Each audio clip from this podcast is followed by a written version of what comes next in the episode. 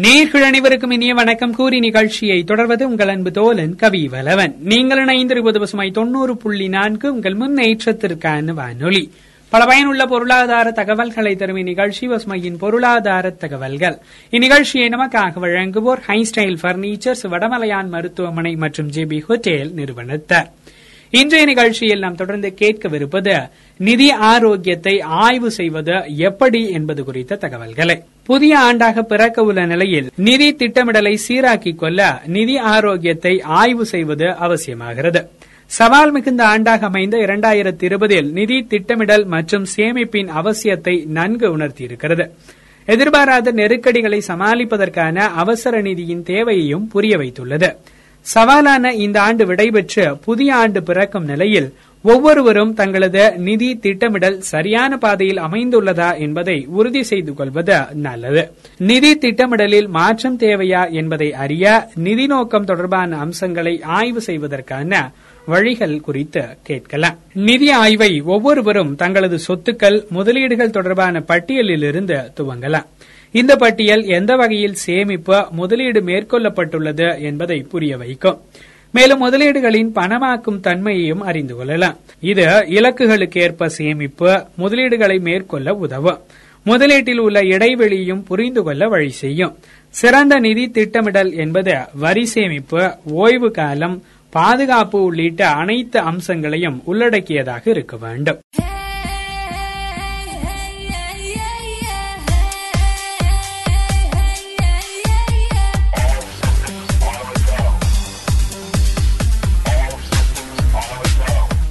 நீங்கள் இணைந்திருப்பது பசுமை தொண்ணூறு புள்ளி நான்கு உங்கள் முன்னேற்றத்திற்கான வானொலி. பல பயனுள்ள பொருளாதார தகவல்களை தரும் இந்நிகழ்ச்சி பசுமையின் பொருளாதார தகவல்கள். இந்நிகழ்ச்சியை நமக்காக வழங்குவோர் ஹைஸ்டைல் பர்னிச்சர்ஸ் வடமலையான் மருத்துவமனை மற்றும் ஜேபி ஹோட்டேல் நிறுவனத்தார் இன்றைய நிகழ்ச்சியில் நாம் தொடர்ந்து கேட்கவிருப்பது நிதி ஆரோக்கியத்தை ஆய்வு செய்வது எப்படி என்பது குறித்த தகவல்களை. ஆண்டு இறுதியில் நிதி விஷயங்களை பரிசீலனை செய்வது வாழ்க்கை தேவைகள் மற்றும் இலக்குகளுக்கு ஏற்ற வகையில் முதலீடுகள் அமைந்துள்ளனவா என்பதை உறுதி செய்து கொள்ள உதவும். வரி சேமிப்பிற்கான முதலீடுகளை இன்னமும் மேற்கொள்ளவில்லை எனில் அதற்கான நடவடிக்கையும் மேற்கொள்ளலாம். தேவையெனில் நிதி ஆலோசகர்களின் வழிகாட்டுதல்களையும் நாடலாம். கடன் சுமை அதிகம் இருந்தால் அதிலிருந்து விடுபடுவதில் கவனம் செலுத்த வேண்டும். கிரெடிட் கார்டு கடன் தனிநபர் கடன் போன்ற அதிக கடன்களை முதலில் அடைக்க வேண்டும். நிதி திட்டமிடலில் முதலீடு ஒதுக்கீடு என்பது முக்கியமான அம்சமாகும். முதலீடு செய்யப்பட்டுள்ள சாதனங்கள் நிதி இலக்குகள் மற்றும் இடர்தன்மைக்கேற்ப அமைந்திருக்க வேண்டும். முதலீடு தொகுப்பு என்பது தனிநபர் தேவைகளுக்கு ஏற்ப மாறுபடுவதால் ஒவ்வொருவரும் தங்கள் நிதி நிலைமைக்கு பொருத்தமான முதலீடு தொகுப்பை பெற்றிருக்க வேண்டும்.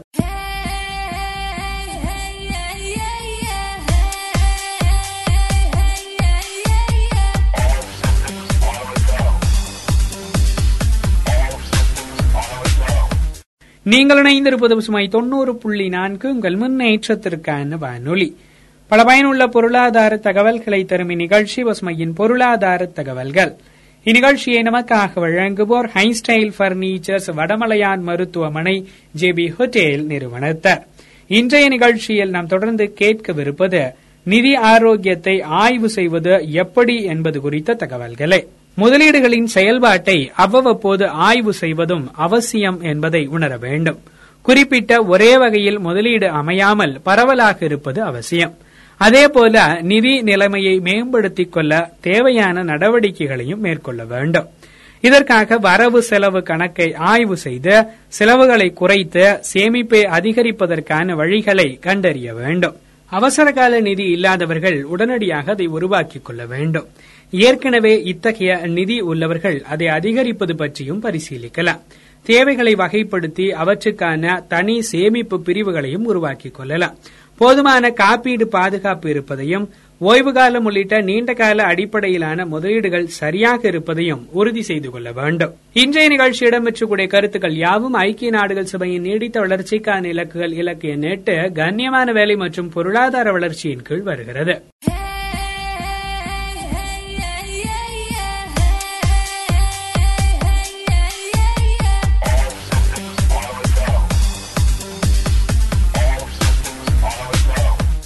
நீங்கள் இணைந்திருப்பது பசுமை தொண்ணூறு புள்ளி நான்கு. உங்கள் முன்னேற்றத்திற்கான வானொலி. பல பயனுள்ள பொருளாதார தகவல்களை தரும் இந்நிகழ்ச்சி பசுமையின் பொருளாதார தகவல்கள். இன்றைய நிகழ்ச்சியில் இடம்பெற்றக்கூடிய கருத்துக்கள் யாவும் நேர்களுக்கு பயனுள்ளதாக அமைந்திருக்கும் என நம்புகிறோம். மற்றொரு நிகழ்ச்சியில் உங்களை சந்திக்கும் வரை உங்களிடமிருந்து விடைபெறுவது உங்கள் அன்பு தோலன் கவி வலவன் தொடர்ந்து இணைந்திருங்கள் பசுமை தொண்ணூறு புள்ளி நான்கு. உங்கள் முன்னேற்றத்திற்கான வானொலி.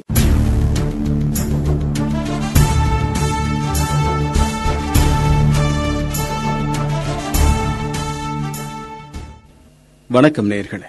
பசுமை தொண்ணூறு புள்ளி நான்கு. உங்கள் முன்னேற்றத்திற்கான வானொலியில் இது பசுமையின் சிறப்பு பார்வை. இணைந்து வழங்குகிறார் ஹை ஸ்டைல் பர்னிச்சர் நிறுவனத்தார். இன்றைய சிறப்பு பார்வையில் கையெழுத்தின் முக்கியத்துவம் குறித்து அலசப்போகிறோம். அந்த காலங்களில் வெளிவந்த நாவல்களில் கையெழுத்து மறையும் நேரம் என்ற வாக்கியம் தவறாமல் இடம்பெறும். அப்போதெல்லாம் மின்சார வசதி இல்லாததால் மாணவர்கள் படிப்பதையும் எழுதுவதையும் ஆறு மணிக்கே நிறுத்திவிடுவது வழக்கம். பின்னர் ஹரிக்கேன் வெளிச்சத்தில் பிற வேலைகள் நடைபெறும். பள்ளிக்கூடங்களிலும் கல்லூரிகளிலும் மாணவர்களின் கையெழுத்துகளுக்கு ஒரு தனி மகத்துவம் உண்டு. சில நோட்டு புத்தகங்களில் ஆசிரியர் மோசமான கையெழுத்து என்று குறிப்பிட்டு மாணவர்களை தனியாக கூப்பிட்டு எழுதி பழகுமாறு அறிவுரை வழங்குவார். சில புத்திசாலி மாணவர்கள் இரட்டை கோடு போடப்பட்ட நோட்டில் எழுதி எழுதி பயிற்சி செய்வார்கள். இப்போதைய சாய்வான கையெழுத்து பயிற்சி வேறு ரகம். பத்திரிகை ஆசிரியர்களின் பாடு திண்டாட்டம்தான். தலையங்கம். குறிப்பிட்ட காலக்கெடுவுக்குள் எழுதி முடிக்க வேண்டுமாதலால் கையெழுத்து முத்து முத்தாக இராது. பள்ளிக்கூடங்களில் படிக்கும்போது தெளிவாக எழுதிய எழுத்தாளர் கல்கி தொடர்கதையும் எழுத ஆரம்பித்தார். அவ்வளவுதான் என் அழகான கையெழுத்து மிக மோசமாகி அடியோடு சர்வநாசம் அடைந்தது என்று அவர் குறிப்பிட்டுள்ளார். எழுத்தாளர் தேவனின் நிலைமையும் இதுபோலத்தான். தேவனுடைய கையெழுத்தை நானும் கம்பாசிடரும் மட்டுமே படிக்க முடியும் என்று ஓவியர் கோபுலு ஒருமுறை நகைச்சுவையாக சொல்லியிருக்கிறார். ஆயிரத்து தொள்ளாயிரத்து அறுபதுக்கு பிறகு எழுத்தாளர் சுஜாதா இந்த போக்கை கொஞ்சம் மாற்றினார். சோதனை முயற்சியாக அவரே டைப் அடித்த வாக்கியங்களுடன் கதையின் ஆரம்ப பாராக்கள் மட்டும் ஒரு பிரபல பத்திரிகையில் வெளியாகியது. வை கோவிந்தனின் சக்தி பத்திரிகையில் பணிபுரிந்த எழுத்தாளர் ஒருவரின் அனுபவம் வேடிக்கையானது. அரசியல் நூல் எழுதிய ஒருவரின் கையெழுத்து புரியவில்லை என்பதற்காக நல்ல கையெழுத்தோடு மீண்டும் எழுதுமாறு கோரியிருக்கிறார். அவர் ஒரு வாரம் மெனக்கெட்டு வார்த்தை வார்த்தையாக யூகித்து எழுதினாராம். இப்படி பல நிகழ்வுகள்.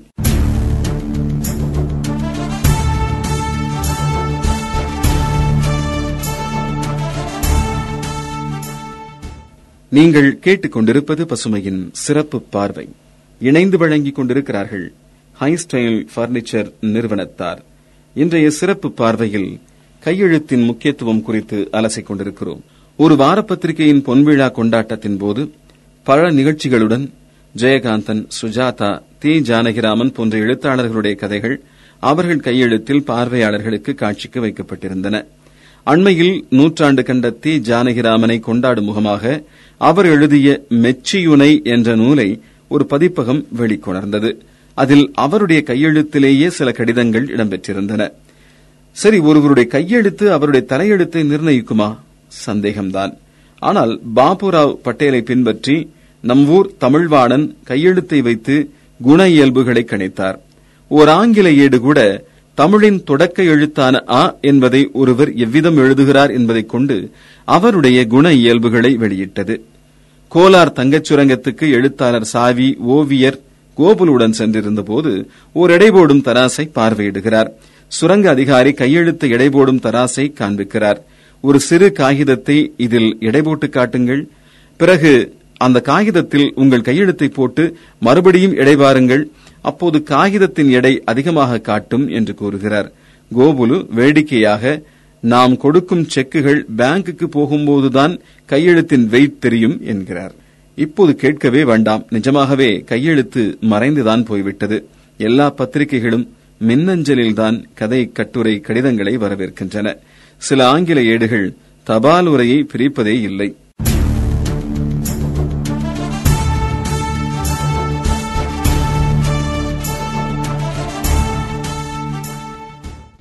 நீங்கள் கேட்டுக்கொண்டிருப்பது பசுமையின் சிறப்பு பார்வை.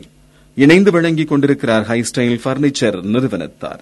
இன்றைய சிறப்பு பார்வையில் கையெழுத்தின் முக்கியத்துவம் குறித்து அலசிக் கொண்டிருக்கிறோம் ஒருவரின் தெளிவான கையெழுத்துக்கும் தலையெழுத்துக்கும் தொடர்பு உண்டா?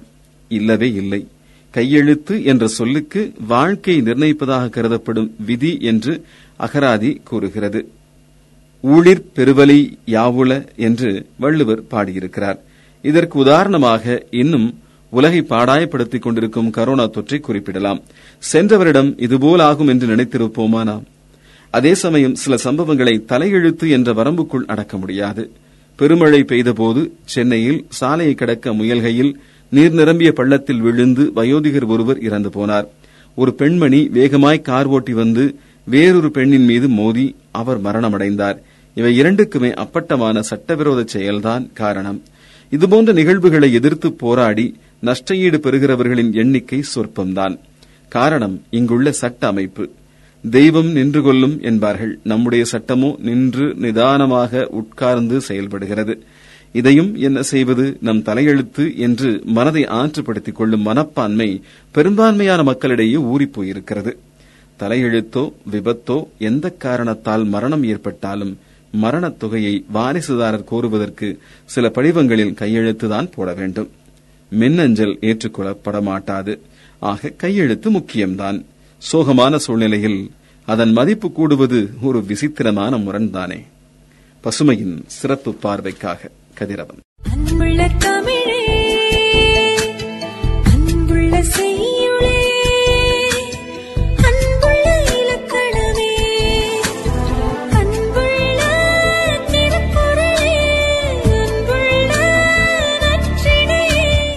வாசிப்பை நேசிக்கும் உங்கள் அனைவருக்கும் இனிய வணக்கம். கூறி நிகழ்ச்சியை தொடர்வது உங்கள் அன்பு தோலன் கவி வலவன். நீங்கள் இணைந்திருப்பது பசுமை தொண்ணூறு புள்ளி நான்கு உங்கள் முன்னேற்றத்திற்கான வானொலி. உள்ளகத்தை உணர வைக்கும் நூட்கள் பல அறிமுகப்படுத்தும் இந்நிகழ்ச்சி பசுமையின் நூல் அறிமுகம் நிகழ்ச்சி. இந்நிகழ்ச்சியை நமக்காக வழங்குவோர் ஸ்ரீவாசவி தங்க மாளிகை மற்றும் அவுதார் செராமிக்ஸ் நிறுவனத்தர். நூல் அறிமுகம் நிகழ்ச்சியின் முதல் பகுதியில் வாசிப்பு குறித்து கேட்கலாம். வாசிப்பு என்பது முழுக்க முழுக்க நம் மனம் சார்ந்தது. இன்னார் தாம் வாசித்த நூட்களையும் நூறு சதவிகிதம் புரிந்து கொண்டு படித்தவர் என்று எந்த பல்கலைக்கழகமும் சான்றிதழ் தரப்போவதில்லை. நாமும் அந்த சான்றிதழை வைத்து எங்கும் வேலை கேட்கப் போவதில்லை. வேலை பார்க்கும் இடத்தில் அந்த சான்றிதழ் வைத்து பதவி உயர்வோ சம்பள உயர்வோ வாங்கப் போவதில்லை. முழுக்க முழுக்க நமது மன மகிழ்ச்சிக்காகவும் சிந்தனை தெளிவிற்காகவும் தான் படிக்கிறோம். இதில் படித்தது புரியவில்லை என்றால் நேரம் இருந்தால் மீண்டும் அதை படித்து பார்த்து புரிந்து கொள்ள முயற்சிக்கலாம். அப்படியும் புரியவில்லை என்றால் ஒன்றும் கெட்டு போய்விடாது. அதை தூக்கி வைத்துவிட்டு நாம் புரிதல் தன்மைக்கு ஏற்ற புத்தகத்தை ஆரம்பித்து விட வேண்டியதுதான். அதை ஏன் படித்து முடிக்கவில்லை என்று யாரும் கேட்கப் போவதில்லை. இது பெரிய குற்றம் என்று தண்டிக்கப் போவதும் இல்லை.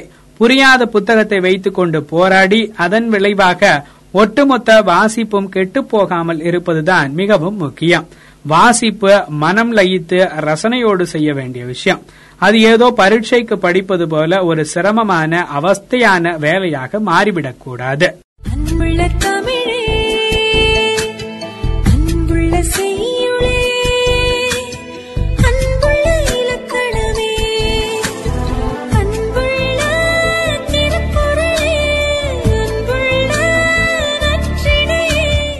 நீங்கள் இணைந்திருப்பது பசுமை தொண்ணூறு புள்ளி நான்கு. உங்கள் முன்னேற்றத்திற்கான வானொலி. உள்ளகத்தை உணர வைக்கும் நூட்கள் பல அறிமுகப்படுத்தும் இந்நிகழ்ச்சி பசுமையின் நூல் அறிமுகம் நிகழ்ச்சி. இந்நிகழ்ச்சியை நமக்காக வழங்குவோர் ஸ்ரீவாசவி தங்க மாளிகை மற்றும் அவுதார் செராமிக்ஸ் நிறுவனத்தர். நூலறிமுகம் நிகழ்ச்சியின் இந்த பகுதியில் நூட்கள் குறித்து கேட்கலாம். இந்த பகுதிக்கான நூல் சிவகங்கை சீமையை உருவாக்கிய மாவீரர் சசிவர்ண தேவர் கிபி ஆயிரத்தி எழுநூத்தி பத்து முதல் ஆயிரத்தி எழுநூற்று ஐம்பது. உண்மை சரித்திரம். ஆசிரியர் கே வி எஸ் மருதுமோகன் அவர்கள். மாவீரர் சசிவர்ண தேவர் எனும் தலைப்பில் ஆய்வுக் கட்டுரையை தொகுத்துள்ள இந்த நூலாசிரியர் வரலாறு தெரியாதவர்கள் கூட எளிதில் புரியும் வகையில் சரித்திர சம்பவங்களை வரிசைப்படுத்தியிருப்பது வாசிப்பவர்களை ஆர்வம் கொள்ள செய்கிறது. அரசுரிமையை பெறுவதற்கு கூட அறத்தின் வழி நின்று போராடி வென்றவராக சசிவர்ணத்தேவர் இருப்பதை பல உண்மை சம்பவங்களின் மூலம் வெளிப்படுத்தியுள்ளார் நூலாசிரியர். தங்க காரணியை தலையில் சுமந்த சேதுபதி மன்னருக்கு அவரது மகளின் தவறின் உண்மையை உணர வைத்ததன் மூலம் சசிவர்ண தேவரின் வீரத்தில் மட்டுமல்ல விவேகத்திலும் சிறந்து விளங்கியதாக அறிய முடிகிறது. சிவகங்கை சீமையை உருவாக்கிய சசிவர்ண தேவரை மையப்படுத்தி நூலின் ஆய்வானது அக்காலகட்டத்தில் தமிழகத்தில் நிலவிய மன்னராட்சியின் அனைத்து அம்சங்களையும் சமூக வழி நின்று ஆராய்வதாகவும் அமைந்திருக்கிறது. சிவகங்கை சீமையை உருவாக்கிய மாவீரர் சசிவர்ண தேவர் கிபி ஆயிரத்தி எழுநூத்தி பத்து முதல் ஆயிரத்தி எழுநூற்று ஐம்பது உண்மை சரித்திரம் என்ற நூலின் ஆசிரியர் கே வி எஸ் மருதுமோகன் அவர்கள் வெளியிட்டிருக்கிறது வானதி பதிப்பகம். இருநூற்று முப்பத்தி ரெண்டு பக்கங்கள் கொண்ட இந்த புத்தகத்தினுடைய விலை ரூபாய் நூற்றி எண்பது.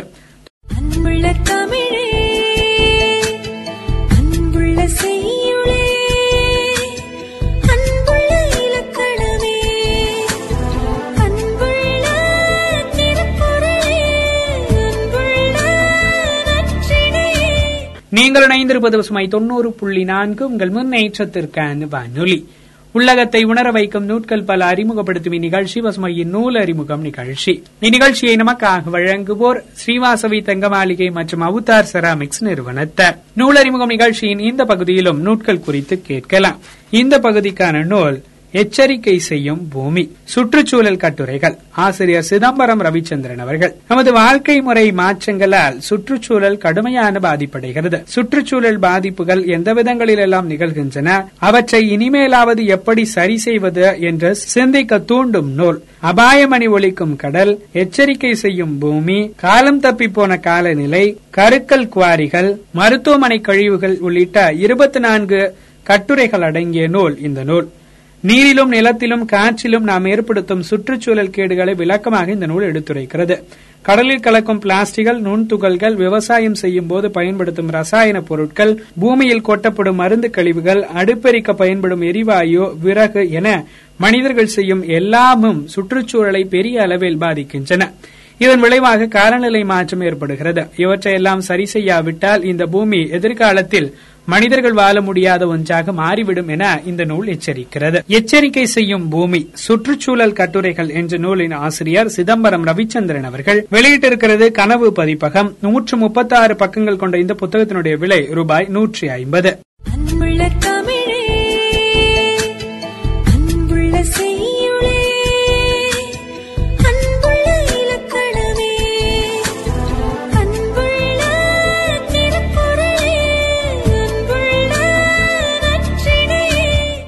நீங்கள் இணைந்திருப்பது பசுமை தொண்ணூறு புள்ளி நான்கு. உங்கள் முன்னேற்றத்திற்கான வானொலி. உள்ளகத்தை உணர வைக்கும் நூட்கள் பல அறிமுகப்படுத்தும் இந்நிகழ்ச்சி பசுமையின் நூல் அறிமுகம் நிகழ்ச்சி. நூல் அறிமுகம் நிகழ்ச்சியில் இடம்பெற்றக்கூடிய கருத்துக்கள் யாவும் நேயர்களுக்கு பயனுள்ளதாக அமைந்திருக்கும் என நம்புகிறோம். நீங்கள் வாசித்த புத்தகங்கள் உங்களை ஆட்கொண்ட எழுத்தாளர்கள் அல்லது ஆளுமைகள் குறித்த உங்கள் கருத்துக்களை நமது பசுமை வானொலி நேயர்களோடு நூலறிமுகம் நிகழ்ச்சி வாயிலாக பகிர்ந்து கொள்ளலாம். புத்தகம் மதிப்புரை அல்லது உங்கள் கருத்துக்களை இரண்டு நிமிடங்களுக்கு மிகாமல் உங்கள் பெயரோடு குரல் பதிவாக ஒன்பது நான்கு எட்டு ஆறு ஒன்பது ஏழு நான்கு ஏழு நான்கு ஏழு என்ற நம் பசுமை வானொலி வாட்ஸ்அப் எண்ணில் பதிவிடுங்கள். மற்றொரு நிகழ்ச்சியில் உங்களை சந்திக்கும் வரை உங்களிடமிருந்து விடைபெறுவது உங்கள் அன்பு தோழன் கவி வலவன். தொடர்ந்து இணைந்திருங்கள் பசுமை தொண்ணூறு புள்ளி நான்கு உங்கள் முன்னேற்றத்திற்கான வானொலி.